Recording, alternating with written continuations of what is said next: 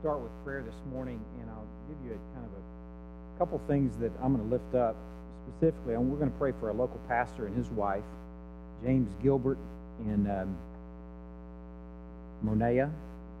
Uh, he's pastor of Bethel AME Church here in Greenville. And we're going to pray for a local city official. We're going to pray for Steve Alexander. And I'm going to pray for myself and pray for y'all. I, when I get nervous, my teeth chatter.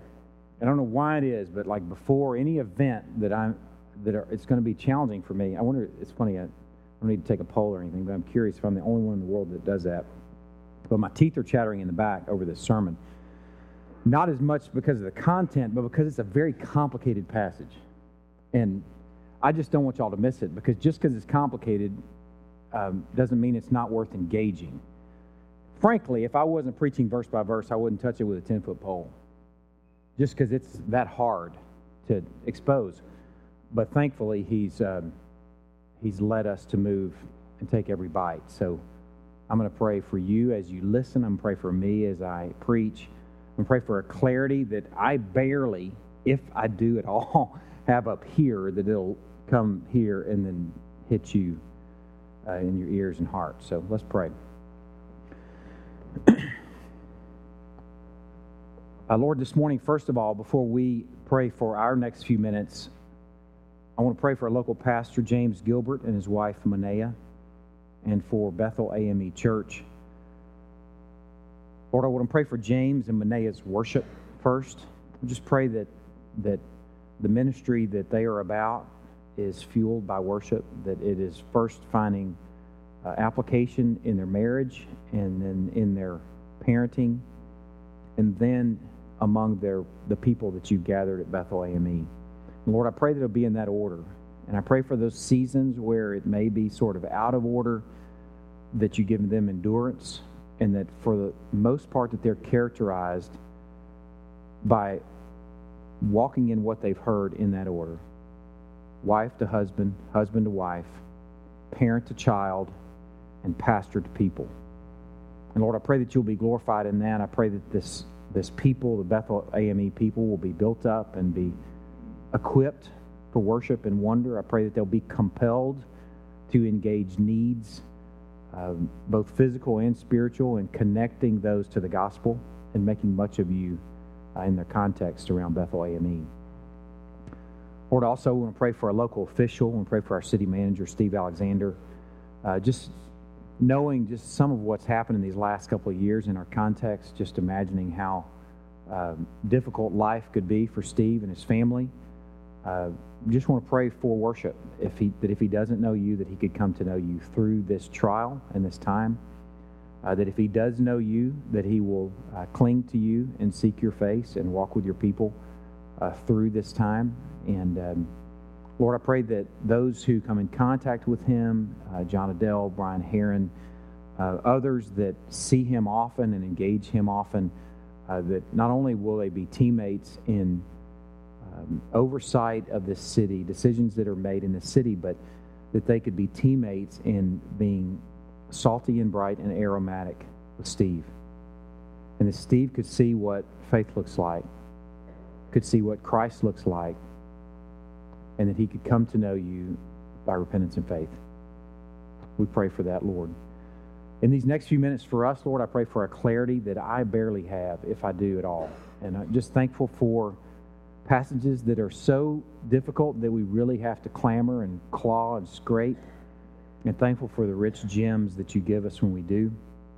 I pray for those gems this morning. I feel like I'm um, personally enjoying them, and my burden right now is that your people will enjoy them via the feeble and frail work of preaching. And I just pray that you'll use these next few minutes for that purpose, for your glory. Um, we pray these things in Christ's name. Amen. Turn to Hebrews chapter 2.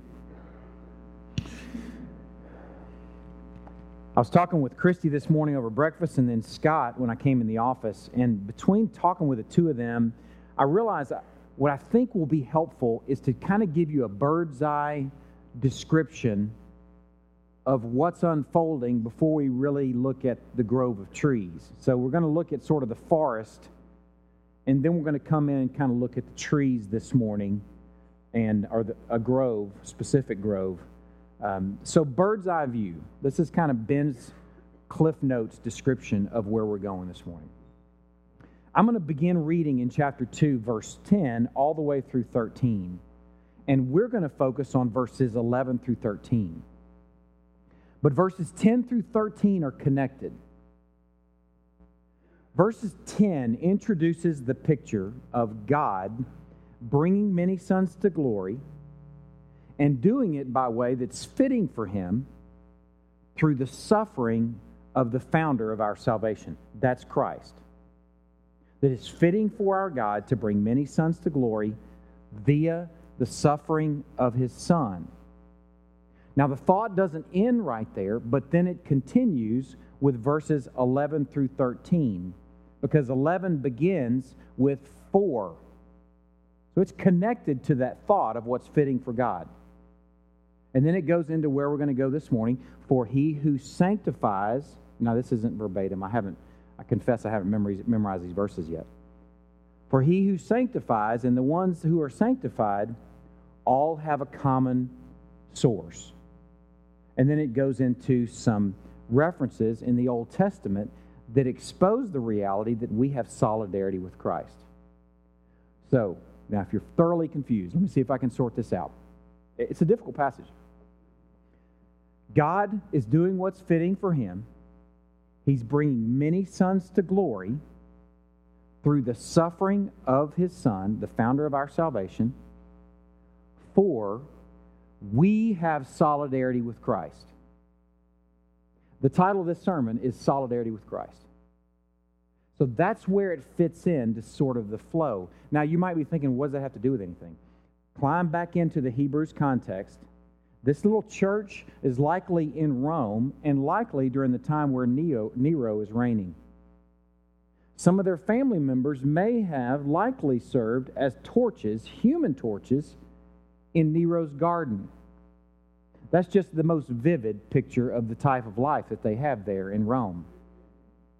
And what this Hebrew church has been guilty of is they've hidden from suffering. They've locked their door, hunker down, and though their parents were martyred for their faith, they're in a mode where they're just in the survival mode. So this picture here in like flying over the forest is Hebrew church who has suffered but currently isn't because you're hiding Realize that what was fitting for God was that his son suffered and you have solidarity with him. If he suffers, you suffer. But the beauty is, if he's victorious, which by the way he was, you're victorious too. Okay, so that's Ben's summary of the forest. Now, this morning, we're going to climb in to look closer at the grove of verses 11 through 13, specifically the grove of solidarity with Christ. Okay? I'm going to begin in verse 10 because it's all connected. For it was fitting that he, this will be the Father, for whom and by whom all things exist, in bringing many sons to glory, that's the Hebrew church, that's us, should make the founder of their salvation, that's Christ, perfect through suffering. For he who sanctifies and those who are sanctified all have one source. That is why he's not ashamed to call them brothers saying, I will tell of your name to my brothers. In the midst of the congregation, I will sing your praise. And again, I will put my trust in him. And again, behold, I and the children God has given me. I hope just hearing that passage, you understand the difficulty in store. But I have good news for you. If you pay attention over the next few minutes, you will have your hands around this passage. What I plan to do in these next couple minutes is sort of unpack three things in verses 11, 12, and 13, sort of at face value, sort of unpack the luggage from the train. And then I want to take those three things and make sense of them. Okay, so that's the map for the morning. Let's unpack verse 13 or verse 11 first. For he who sanctifies and those who are sanctified all have one source. This is about, remember, solidarity with Christ. He starts out by identifying Christ as sanctifier and the many sons brought to glory as those who are being sanctified. That may be a new word for some of you. That word means Christ is the one who is making holy. We find out later in the book he's doing that by his own blood. And that we are being made holy. We are being sanctified. There are places in the book that identify it as a point in time where we are sanctified, and other places that point it, uh, uh describe it as a process. So it's both and. He reckons us sanctified, but over the course of our lifetimes, we are being made holy. This is an essential work. This is a sermon in and of itself that I'm not going to preach, but I'm just going to read this passage because I want you to understand how essential this is. Listen to this from Hebrews chapter 12. Strive for peace with everyone and for the holiness, you could say sanctification, without which no one will see the Lord. Sanctification is pretty essential according to this passage. You also need to realize it's something that God is doing to us through Christ. Christ is the agent, He is the sanctifier. We are the ones being sanctified. Yet in this passage, it says, strive for sanctification. So it's both in. He's doing the work as we are going about the effort. We are working within His sanctifying work. He does the work of making us acceptable to God. And you should know that that's good news considering that He's doing it, it's going to be well done. That's a sermon in and of itself and one that I'm not going to preach, at least today. First thing I want you to gather from this one verse that we're going to spend more time on later in the morning is that we have one source. Here's the way I want you to think about it as we come back to it. We're part of one family with Christ. We have one source, we're part of one family. More on that in a moment. Now let's continue with the rest of verse 11 and then on into verse 12. That is why he's not ashamed to call them brothers, because we have one source, saying, I will tell of your name to my brothers. In the midst of the congregation, I will sing your praise. This is taken from Psalm 22. So let's turn back there and look for just a few moments. Psalm 22, we engaged in its entirety last week. I shared with you last week that you had a truth wallop in store this week because of our time there. And I really hope and pray that it is. I hope and pray that you see the connection here. Psalm 22, likely a psalm written by David, uh, may have been sorted out or put together by a later psalmist. Um, some very familiar phrases in Psalm 22. The first two thirds of this psalm, half to two thirds, is what's called the testimonium with passages that will sound very familiar, things that you heard from Christ's mouth on the cross. My God, my God, why have you forsaken me? That should sound familiar. Verse 6 through 8 I am a worm, I'm not a man, scorned by mankind, despised by the people. All who seek me mock me. They make mouths at me, they wag their heads. He trusts in the Lord, let him deliver him. Let him rescue him, for he delights in him. Familiar passages that describe not only the psalmist's suffering, but in more clarity, Christ's suffering on the cross. Verse 12 Many bulls encompass me, strong bulls of Bashan surround me. They open wide their mouths at me like ravening and roaring lion. I'm poured out like water. All my bones are out of joint. My heart's like wax. It's melted within my breast. My strength is dried up like a potsherd. My tongue sticks to my jaws. You lay me in the dust of death. Dogs encompass me. A company of evildoers encircle me. They've pierced my hands and feet. I can count all my bones. They stare and gloat over me. They divide my garments among them. And for my clothing, they cast lots. You realize this psalm was brought to perfect completion and fruition in the person and work of Christ the first century Christians would have read this psalm in light of Christ. In fact, there's some early indications that the early psalmists or early hymnals for the early church sang this psalm connecting it to Christ's cross. Now, certainly it has some application for the psalmist, but it had perfect application to Christ. The first part, some of those excerpts I just read, are from the testimonium, from the cross. The second part is what is referenced here in Hebrews chapter 2, and that's where it picks up in verse 22.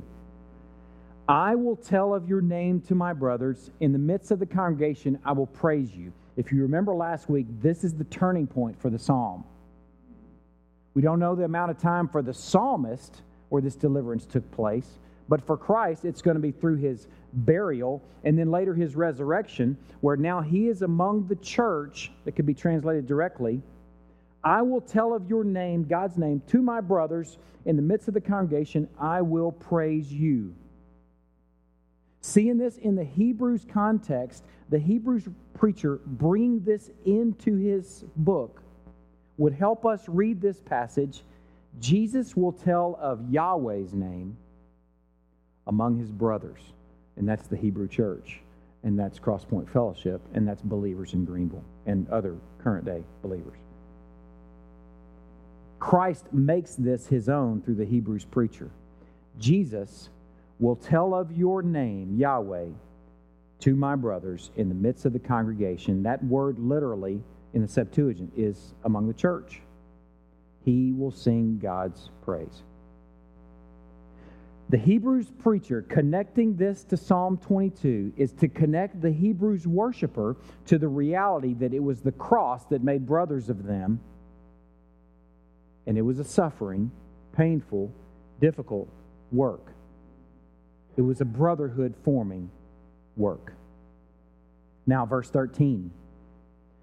And again, I will put my trust in him. And again, behold, I and the children God has given me. This excerpt is from Isaiah chapter 8. So turn to Isaiah. the Hebrews, as you're turning there, I'll, I'll give you kind of a clue. I've talked about this before. Something that the Hebrews preacher does is he references a lot of Old Testament passages. He does what we've used before, what we've called satellites, to expose and make a point. He's using his own satellites. So, we, if we're going to be responsible to the points he's making, we have to climb into the satellites. Last week, we climbed into that Psalm 22 satellite. And now we're just going to take a moment to climb into the Isaiah satellite. This is really pretty doggone cool, in my opinion. Isaiah, let me give you a little bit of context for Isaiah before we read the passage in Isaiah chapter 8. The nation of Israel is divided into two kingdoms, the north and the south. Judah is the, the portion of Israel, the southern part of Israel, that Isaiah is primarily focused on. He's not exclusively focused on, but he's primarily focused on this region. He's a prophet to Judah and the northern kingdom at a time where they're about to go into exile. They're about to be invaded by the Assyrians.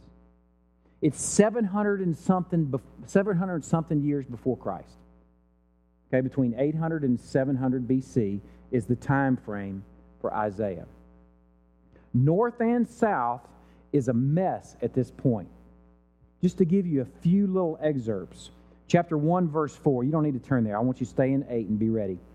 Ah, sinful nation, a people laden with iniquity, offspring of evildoers, children who deal corruptly. They've forsaken the Lord, they've despised the Holy One of Israel, they're utterly estranged. So that's the condition of the people. Okay? Now keep your eye on Isaiah. This will be likely be a familiar passage to you. Isaiah chapter 6 is where he sees the throne room vision of God. It's a pretty awesome moment where he sees his holiness and he's like looking for a crack in the floor to hide. And then here's where I pick up in verse 8. Listen. I heard the voice of the Lord saying, Whom shall I send to this messed up people?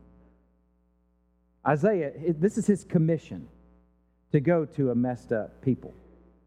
Who will go for us? And he says, Here I am, send me. You probably heard that passage preached before, kind of a missionary, go get them sort of sermon. It's pretty cool, but in context, it's sort of like, oh man, this is going to be a bummer. And he said, Okay, Isaiah, go and say to this people, Keep on hearing, but do not understand. Keep on seeing, but do not perceive. Make the heart of this people dull, and their ears heavy, and blind their eyes, lest they see with their eyes and hear with their ears, and understand with their hearts, and turn and be healed. And then I said, How long, O Lord? How long I got to be about that ministry of preaching to people that as I preach, they're going to become deaf, hard hearted, and blind? I thought it's supposed to work the other way. Says, No, this is what I want you to do. I want you to preach. And he said, Preach. And he said, How long? He said, Until cities lie waste without inhabitant. He's talking about the Assyrian invasion. And houses without people, and the land is a desolate waste.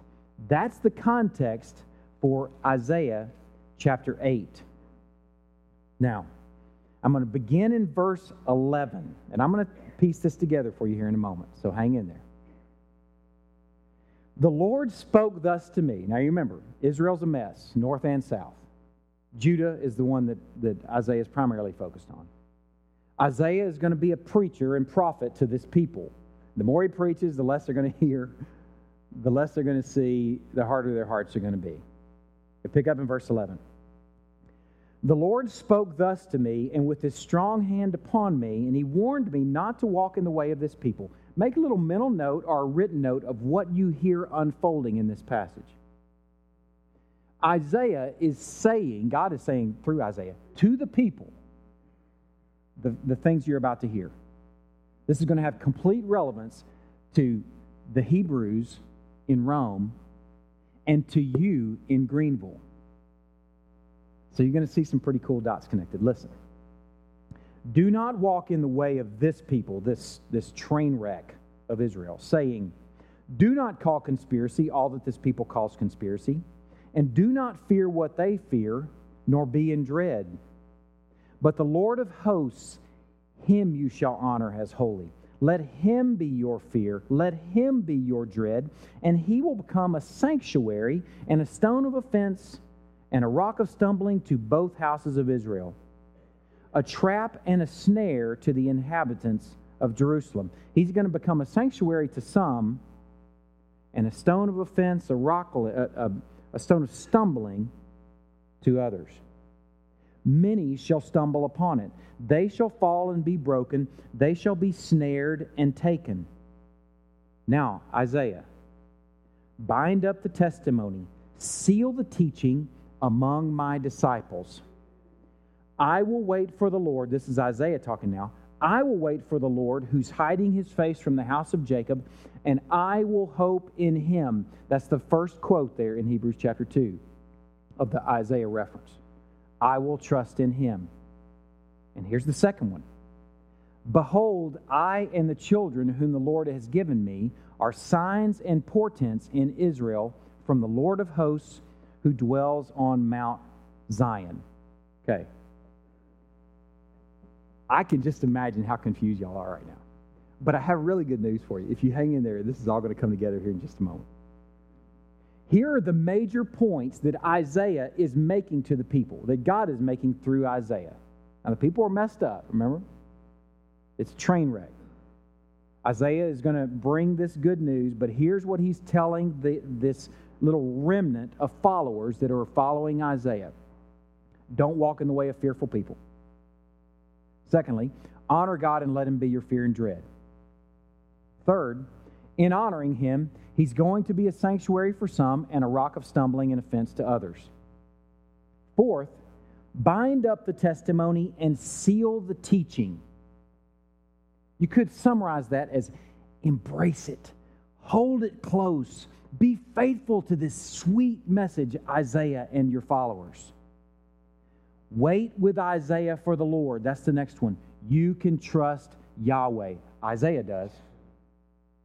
And then, in so doing, as you do these things, the followers of Isaiah will be signs and portents in Israel from the Lord of hosts. Now, here he's referring specifically to him and his families not exclusively, but especially to his sons. He says, I and the children whom the Lord has given me are signs and portents in Israel from the Lord. Now, here's what a sign is. This is so cool. A sign is something visible that indicates the presence of something else. Like if someone said to you, This is a sign of the times.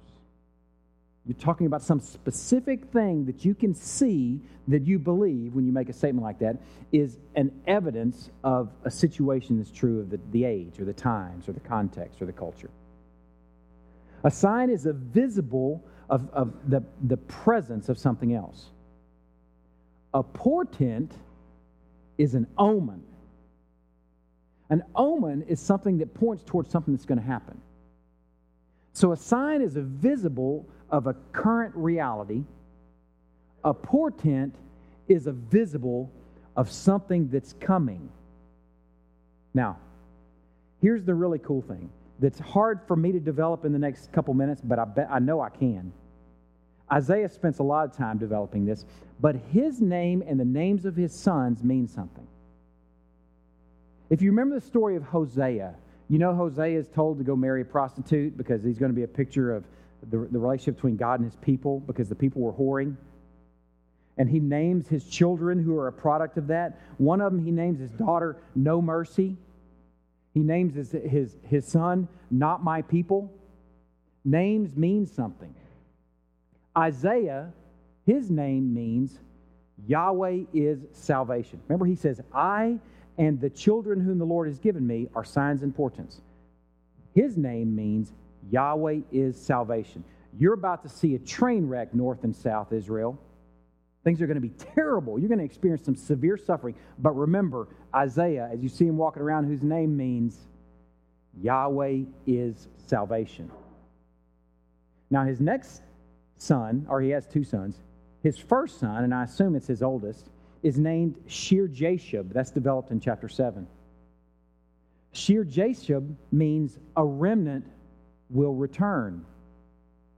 This is the sign. This is a visible visual aid, a visible reality that, that points toward an ultimate reality.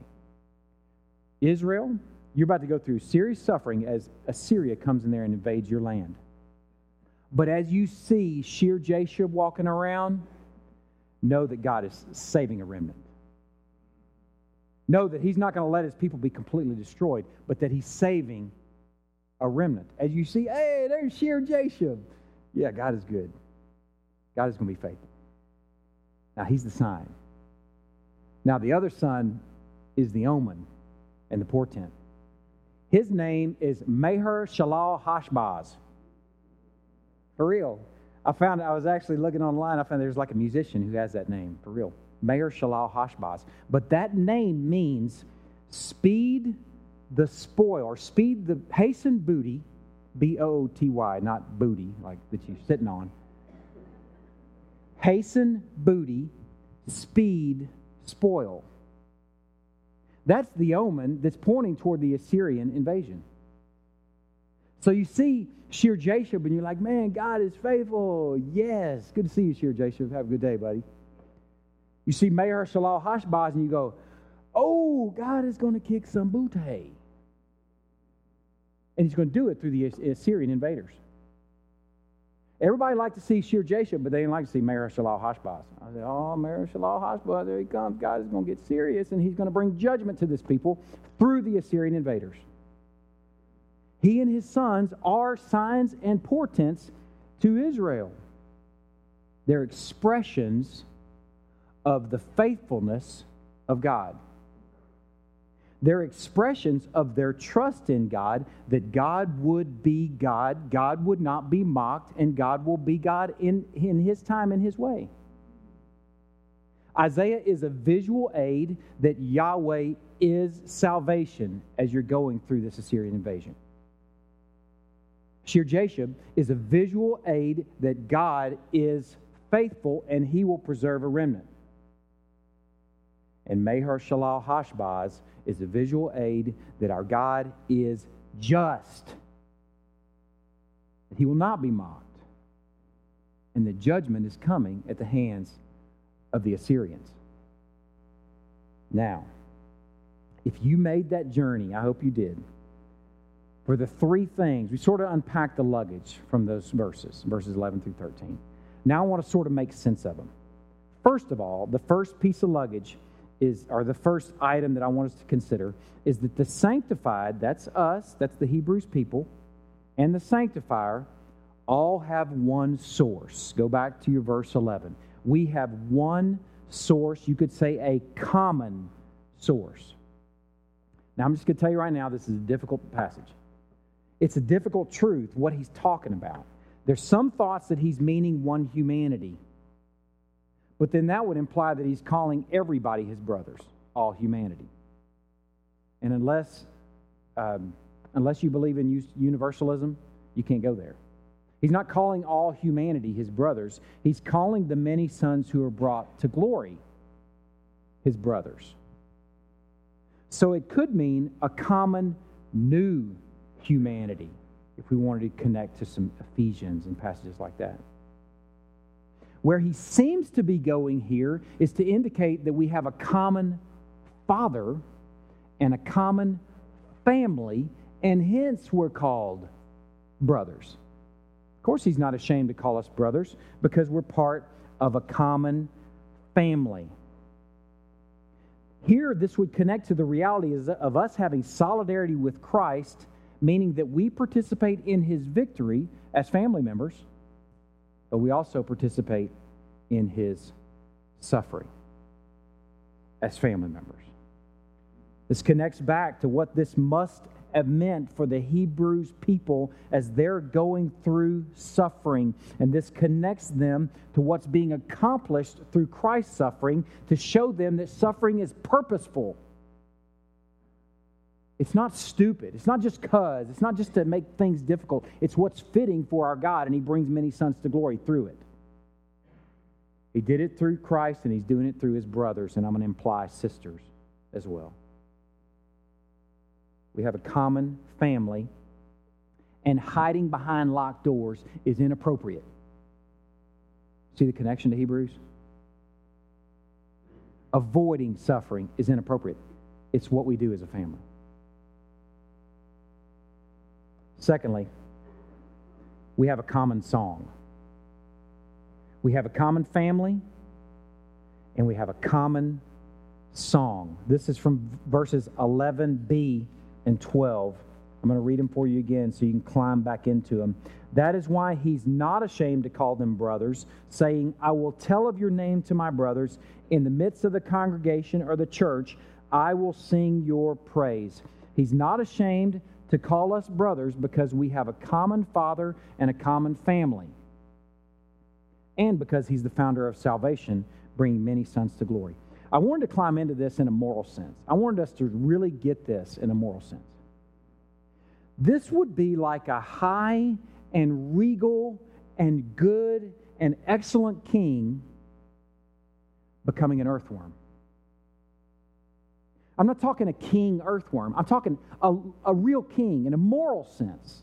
This would be like a high and good and great and rich and mighty and awesome king becoming an earthworm. And then, as he's become an earthworm, he looks around at us as fellow earthworms and says, I'm not ashamed to call you royal. I mean, us earthworms are looking around going, What? Now that's crazy. He's a high and good and mighty and great and majestic, powerful king. He became an earthworm, and we're looking around going, He's not ashamed to call us royalty? That should leave us surprised if we're seeing what this is saying here in a moral sense. It should leave us, first of all, marveling that he stooped to wormdom. And then, secondly, it should leave us surprised that he would make royal brothers of moral worms. Understand, I'm talking a moral illustration. I'm not calling you a worm. I'm talking a moral contrast and holiness contrast between God and us. That little illustration, as ridiculous as it is, doesn't scratch the surface of what actually happened when he took on flesh and the marvel that he calls us brothers.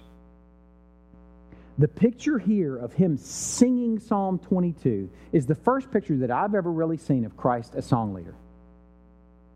I was talking to Clint and the rest of the band about this earlier. how important this is to see Christ as song leader.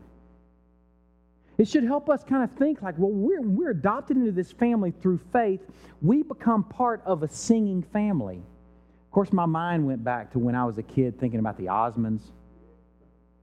You know, they all sang. Jeff Ott's shaking his head. He must not like the Osmonds. What? Who doesn't like the Osmonds? The Partridge Family, Carpenters, Jacksons, Gaithers. You know, these families that sing together. Think about the faith being the family that you've been adopted into, that of course song is appropriate part of our worship because that's what Jesus leads us in. He's presented here as song leader, and the point of his song is having joy and exultation at the brotherhood forming and enjoying his father with him. That's the impetus behind his song. It's a joyful song, it's a song of exaltation. I don't know how many years ago it was, four years ago. We had a sermon, a, a series of sermons called the He Stinketh series. Many of you have listened to that series of sermons. I think it was one of the most shaping series of sermons that I've had the opportunity to preach. But it wasn't complete because it could leave the impression that when God escorts us into heaven, he's holding his nose. All right, I, I know that's ridiculous, but he just kind of putting up with us. Okay, nasty little things. Come on in. I'm going to put up with you because that's kind of God that I am. I enjoyed one commentator that said, He doesn't hold his nose in bringing us into heaven. The direct translation there for that passage is He does not blush to call us His brothers. The royal king who became an earthworm does not blush to call other earthworms royal brothers. When he's saved, he really saved. He doesn't sit back with his nose held, just putting up with us in this family that we've been adopted into. That's the joy behind what Christ is singing. That sermon series that we dealt with was very appropriate for us, and we needed it at the time, but it wasn't the whole story. Turn to Luke chapter 15. I want to show you this. Luke chapter 15.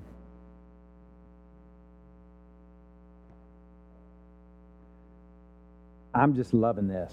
I mean, loving this.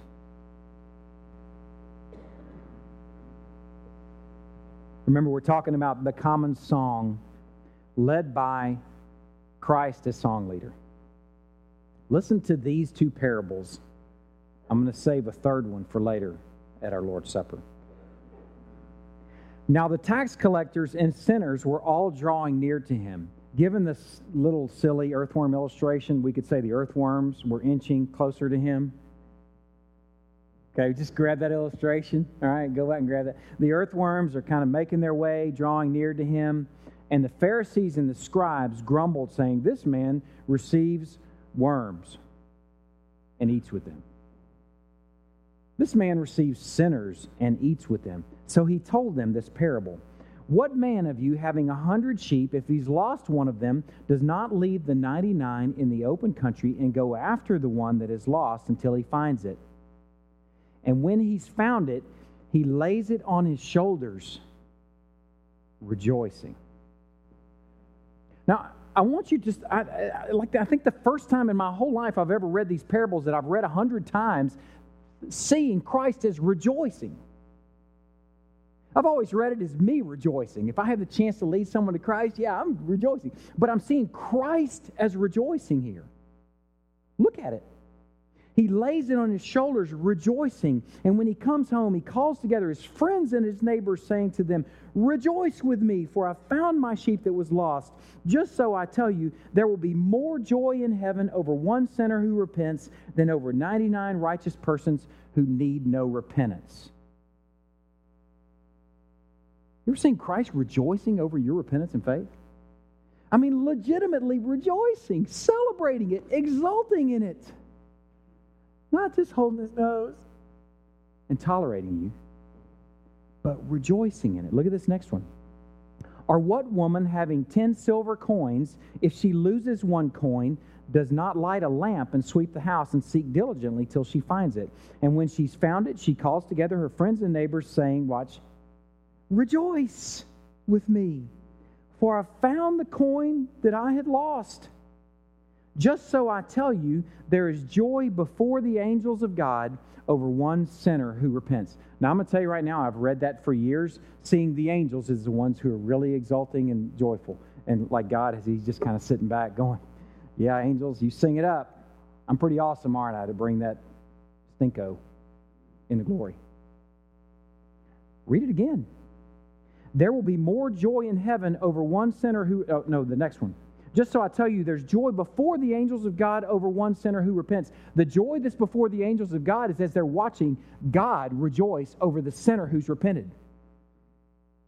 Sure, the angels join in. Sure, they're excited about it too, but it is a derived joy. You ever seen God rejoicing over your salvation?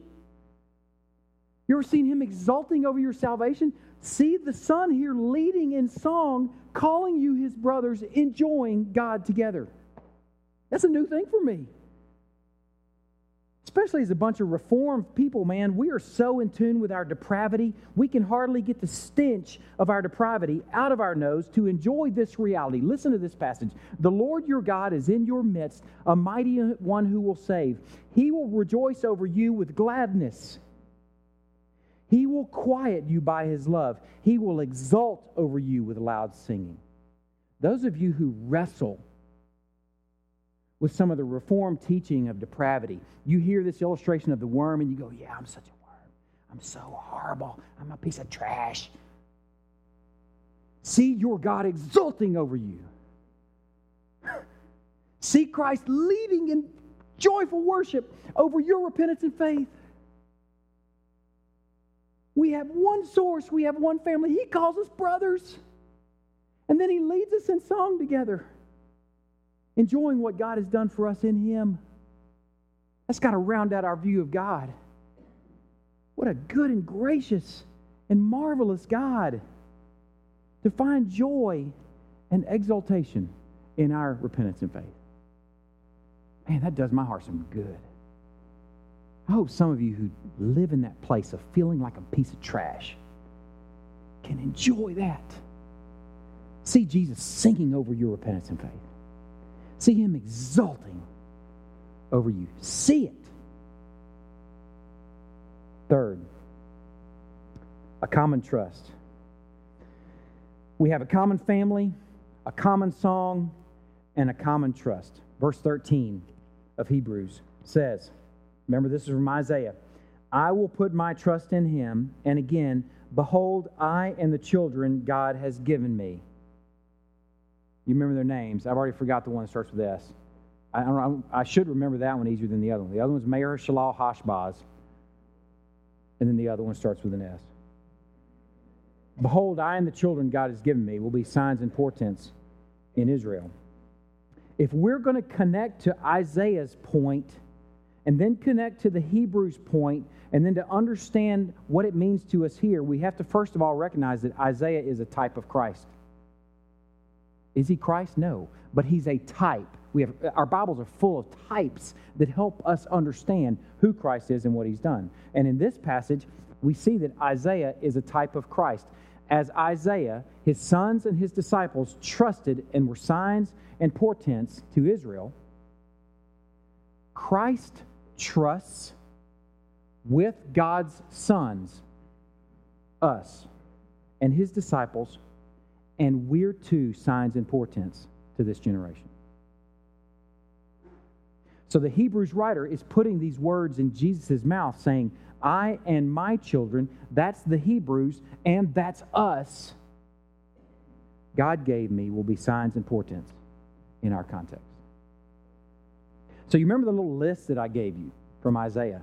Let's go back and grab that list. It's very appropriate for us to do that because the Hebrews writer takes, takes us there. You don't need to turn there, just remember it. Remember some of those things that God is saying to Isaiah or through Isaiah to his people and hear it as a Hebrew worshiper in Rome in the time of Nero. Don't walk in the way of fearful people. Don't call conspiracy what they call conspiracy.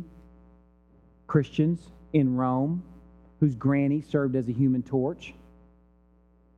Don't call conspiracy what they call conspiracy. Don't be afraid of what others are afraid of, because remember, we have the mojo. Remember, our Lord reigns. He's seated and in session. Remember that. Nero's God is dead. Man, this thing comes alive when you see this in context. Honor God and let Him be your fear and dread. And in honoring Him, He'll be a sanctuary for some and a rock of stumbling and offense to others. Some will consider Him and His gospel a sweet aroma, and others yet will say that it's the aroma of death. Bind up the testimony and seal the teaching, embrace it, and be faithful to it. Those same points can be made for the Hebrews and then for us. And wait with Jesus for Yahweh because you can trust him. And in so doing, when you do these things, the followers of Jesus will be signs and portents in Greenville, in Caddo, in Quinlan, in Rockwall, Merit, Commerce, Astana, Royse City, Teopisca, Amman. You'll be a sign and portent when you trust Christ at GHS, at GCS, at GMS, at Lamar, at Bowie.